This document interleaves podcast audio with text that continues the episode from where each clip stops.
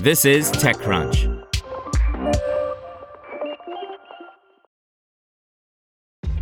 This episode is brought to you by ShipStation. You know, some things take a lot of work, like sending little robots to far off distant planets. And just as that's challenging, so too is running a successful e commerce business, especially when there's so much to do. So I want to introduce you all to ShipStation. Now, I love using ShipStation because of its easy to use dashboard, which makes managing orders and printing labels a breeze and super smooth. Oh, and the customer service is just out of this world. It's exactly what you need to help grow your business. Sign up for your free 60-day trial at shipstation.com slash technews. That's shipstation.com slash technews.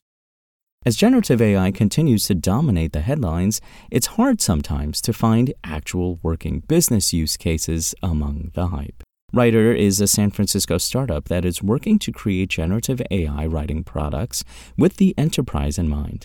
Today, the company announced a new capability for its Palmyra model that generates text from images, including graphs and charts, they call Palmyra Vision. May Habib, company co founder and CEO, says that they made a strategic decision to concentrate on multimodal content, and being able to generate text from images is part of that strategy.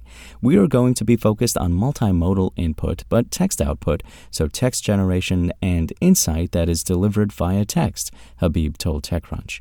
By following that guiding star, the company decided to analyze images rather than produce them, at least for now. She reserves the right to create charts and graphs at some point from data, but that's not something they are doing at the moment. This particular release is focused on generating text from those kinds of images. The company uses a multiple model approach to produce the Palmyra Vision results, where each model has a specific job to do in determining what is in the image and then generating the text with four nines of accuracy, according to Habib.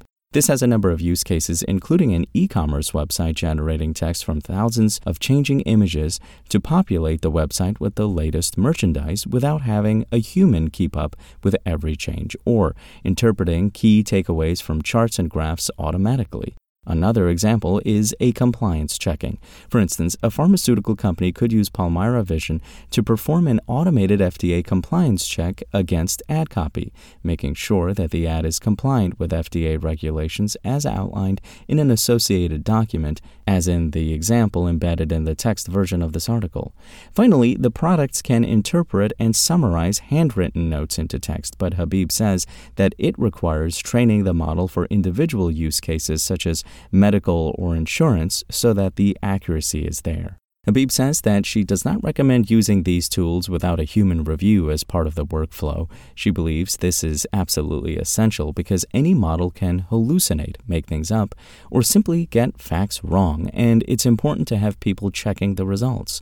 While they always recommend this to every customer, and most understand it at this point, she believes that it's eventually going to require a more automated workflow to make it happen consistently across customers, something she says they are working towards.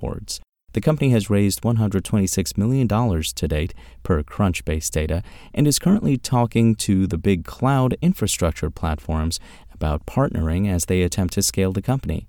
Its most recent round was a $100 million Series B last September, led by Iconiq. The latest Palmyra release with the image to text capabilities is available starting today.